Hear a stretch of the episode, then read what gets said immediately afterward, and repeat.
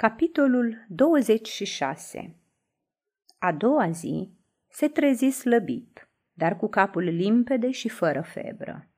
I se păruse că l-au trezit niște șoapte, însă când deschise ochii, Ligia nu mai era lângă el. Ursus, a plecat în fața căminului, scormonea cenușa căutând jăratec sub ea.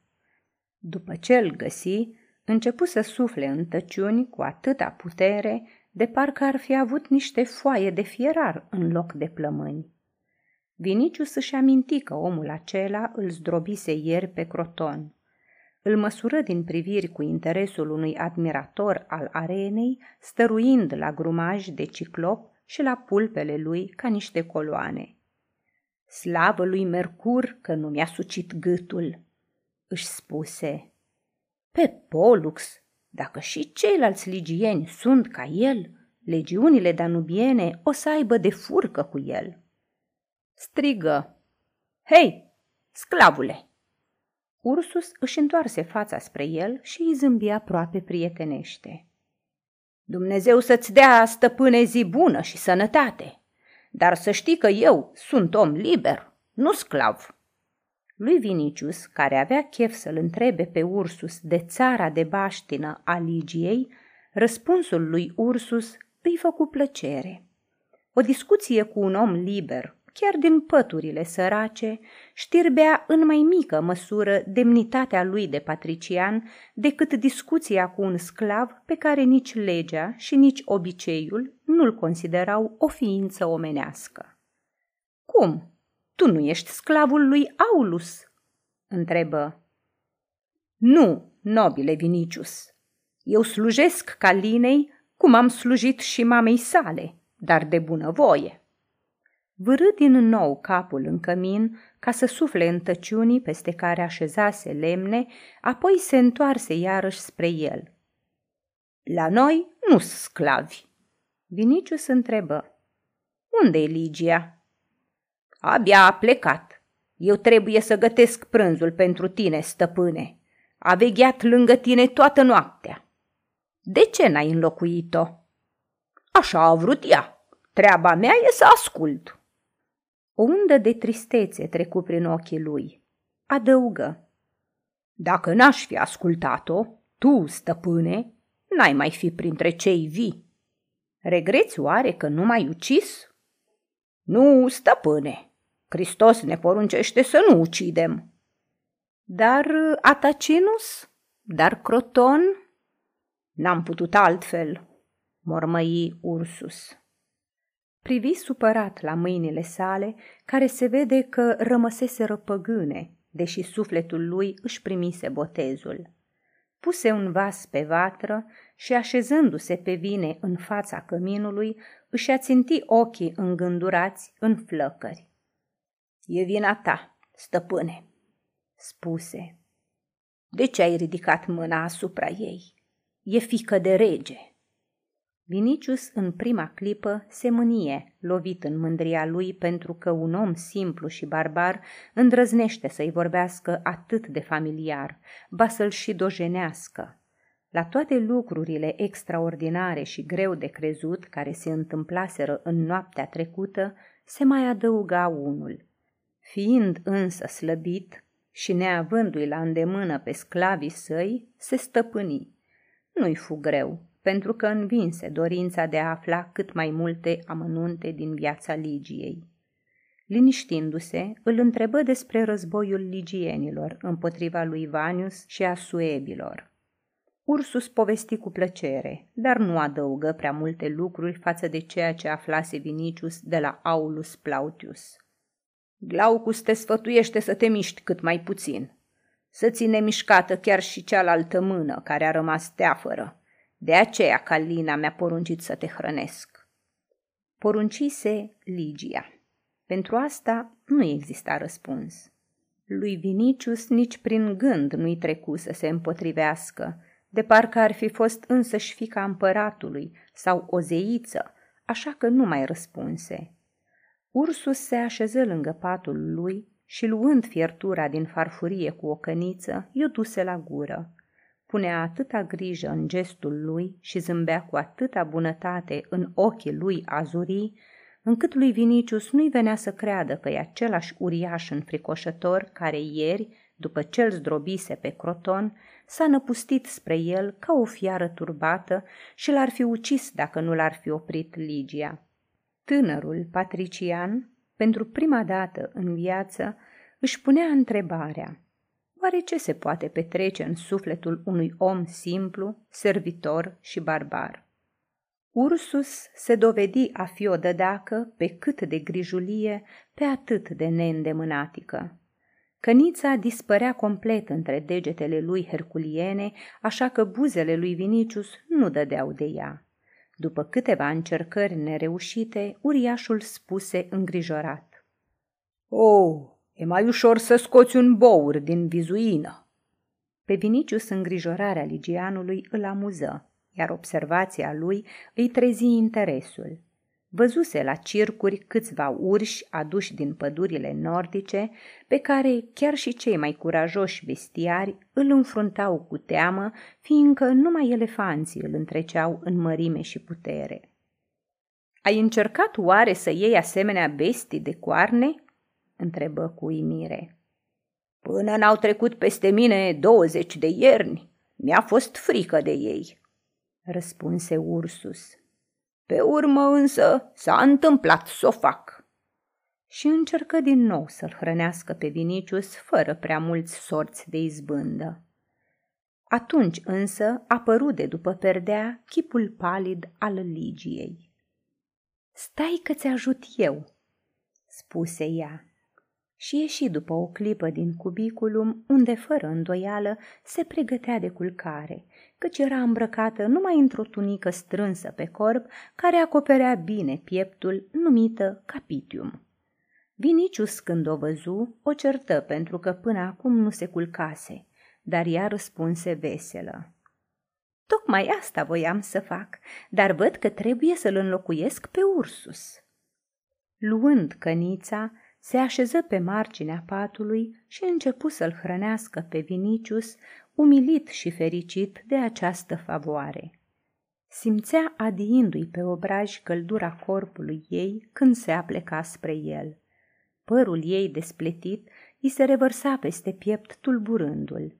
Pasiunea din nou răscolită îl făcea să pălească, simțea însă că acest chip îi este mai drag decât orice pe lume. Până acum o dorise nebunește, acum începea să o iubească.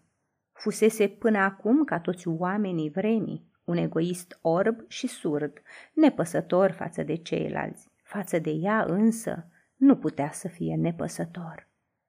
După puțin timp, refuză să mai mănânce și, deși prezența ei îl umplea de bucurie, spuse Destul, du-te și te odihnește, divina mea. Nu-mi spune așa, răspunse ea. Nu mi-e îngăduit să ascult asemenea vorbe. Îi zâmbi însă și îi spuse că i-a trecut somnul, că nu mai simte oboseală și că nu se duce la culcare până nu vine Glaucus. Cuvintele ei îi sunau în ureche ca o muzică suavă, picurându-i bucurie în inimă. O admira din ce în ce mai mult iar recunoștința lui sporea și își bătea capul cum să-i o dovedească. Ligia, spuse după o clipă de tăcere, eu până acum nu te-am cunoscut. Acum însă știu că am vrut să te dobândesc pe o cale greșită. Iată ce-ți spun. Întoarce-te la Pomponia, Grecina, și fii fără grijă. De acum înainte, nimeni nu o să ridice mâna asupra ta. Fața ei se întristă. Aș fi fericită, răspunse ea, dacă aș putea să o văd fie și de departe, dar să mă întorc la ea nu se mai poate. De ce? o întrebă Vinicius cu mirare. Noi, creștinii, știm prin Acteia ce se petrece la Palatin. Oare nu știi că la scurt timp după fuga mea Înainte de plecarea sa la Neapolis, cezarul i-a chemat pe Aulus și pe Pomponia și crezând că m-au ajutat, i-a amenințat cu mânia sa. Din fericire, Aulus a putut să-i răspundă. Știi, stăpâne, că niciodată buzele mele n-au rostit vreo minciună. Îți jur că nu i-am ajutat să fugă și nu știu mai mult decât tine ce s-a întâmplat cu ea. Împăratul l-a crezut, apoi a uitat. Eu, urmând sfatul celor mai bătrâni, nu i-am scris niciodată mamei unde sunt, ca să poată jura oricând ar fi întrebată că nu știe nimic despre mine. Poate că tu nu înțelegi asta, Vinicius, dar noi n-avem voie să mințim, nici măcar când este vorba de viața noastră. Așa e religia căreia ne supunem inimile. N-am văzut-o pe Pomponia de când am părăsit casa ei. Până la ea au ajuns din când în când vești vagi că trăiesc și că sunt în siguranță. O cuprinse dorul și ochii îi se umplură de lacrimi. După ce se liniști, adăugă. Știu că și Pomponia tânjește după mine. Noi însă avem mângâierile noastre pe care alții nu le au. Da, răspunse Vinicius. Mângâierea voastră este Hristos, dar eu nu vă înțeleg. Uită-te la noi. Pentru noi nu există despărțiri, nu există dureri și suferințe. Și chiar dacă se arată, se transformă în bucurii. Moartea însăși, care pentru voi este sfârșitul vieții, pentru noi este doar începutul, momentul în care, în schimbul unei fericiri incerte și trecătoare, câștigăm fericirea veșnică. Învățătura noastră minunată ne poruncește să fim îndurători chiar și față de dușmani. Nu ne îngăduie să mințim, ne curăță sufletele de răutate și ne îngăduiește o fericire fără sfârșit după moarte. Am auzit asta în Ostrianum și am văzut cum v-ați purtat cu mine și cu Chilon. Uneori mi se pare că e un vis, că nu trebuie să-mi cred nici urechilor, nici ochilor. Dar tu, răspundem la altă întrebare. Ești fericită? Da, răspunse Ligia. Urmându-l pe Hristos, nu pot fi nefericită. Vinicius o privi minunându-se. I se păru că ceea ce spune ea întrece orice măsură a judecății omenești. Și n-ai vrea să te întorci la Pomponia? Aș vrea din tot sufletul și o să mă întorc dacă vrea Dumnezeu. Atunci îți spun din nou, întoarce-te. Îți jur pe laurii mei că n-am să ridic mâna asupra ta. Ligia rămase pe gânduri câteva clipe, apoi răspunse. Nu, nu vreau să-i pun în pericol pe cei care mi-s dragi. Împăratul nu iubește neamul lui Plautius. Dacă m-aș întoarce, ar afla și Nero prin sclavii săi. Tu știi cât de repede se află în Roma orice lucru prin sclavi. Atunci ar pedepsi familia lui Aulus sau, în cel mai bun caz, m-ar lua pe mine din nou la curte. Da, spuse Vinicius, încruntându-se. Asta n-ar fi imposibil. Ar face-o fie numai să arate că voința lui trebuie respectată. El, desigur, a uitat de tine, ori nu i-a păsat, considerând că pierderea e a mea, nu a lui. Dar dacă, luându-te de la Aulus, mi te-ar da mie, atunci eu te-aș da înapoi pomponiei. Aceasta este o înregistrare Cărțiaudio.eu. Toate înregistrările Cărțiaudio.eu sunt din domeniul public. Pentru mai multe informații sau dacă dorești să devii voluntar, vizitează www.cărțiaudio.eu. Ea întrebă cu tristețe. Vinicius, ai vrea să mă vezi din nou la Palatin? El, scrâșnind din dinți, răspunse. Nu, ai dreptate. Am vorbit ca un prost. Nu! Și deodată îi se păru că se află în fața unei prăpăstii fără fund. El, patrician, tribun militar, unul dintre puternicii vremii, trăia într-o lume stăpânită de un nebun, de la care niciodată nu știa la ce te poți aștepta. Numai creștinii, pentru care viața asta, suferințele și chiar moartea nu însemnau nimic, își permiteau să nu se teamă de el. Toți ceilalți trebuiau să tremure în fața lui. Vinicius înțelese dintr-o dată că lumea căreia îi aparțineau e cumplită și monstruoasă. Nu putea să o redea pe Ligia lui Aulus de teamă ca monstrul să nu-și amintească de ea și să nu-și reverse furia asupra ei. Chiar dacă ar lua-o acum de soție, n-ar fi fericiți, nici feriți de pericol, nici ea, nici el, nici familia lui Aulus. O clipă de proastă dispoziție era suficientă ca să-i ducă pe toți la peire. Pentru prima dată în viață, Vinicius își spuse că lumea trebuie schimbată din temelii, fiindcă altfel viața devine de nesuportat. Acum înțelegea ceea ce cu un ceas în urmă fusese de neînțeles, că în asemenea vremuri numai creștinii puteau să fie fericiți. O grea tristețe îl cuprinse, dându-și seama că el era vinovat pentru toate necazurile Ligiei, că el o adusese în această situație fără ieșire. Îi spuse cu amărăciune, Știi tu, oare, că ești mai fericită decât mine? Trăind în sărăcie și în această cameră, printre oameni simpli, ai religia și pe Hristos al tău. Eu însă nu te am decât pe tine. Când te pierdusem, eram ca un sărac fără acoperiș deasupra capului și fără pâine. Tu mi-ești mai dragă decât orice pe lume. Te-am căutat, căci n-aș fi putut trăi fără tine. Nu mi-au trebuit petreceri, n-am avut somn. Dacă n-aș fi sperat că am să te găsesc, m-aș fi aruncat în tăișul săbiei. Dar și de moarte mă tem, căci n-aș mai putea să te privesc. Îți spun adevărul, nu pot trăi fără tine. Numai speranța că am să te găsesc și să te văd m-a ținut în viață. Îți amintești discuțiile noastre de la Aulus? Odată mi-ai desenat un pește pe nisip, dar eu n-am înțeles ce înseamnă.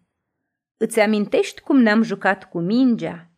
Încă de pe atunci te iubeam mai presus de orice iar tu începusei să bănuiești că te iubesc. A venit Aulus, ne-a amenințat cu Libitina și ne-a întrerupt discuția.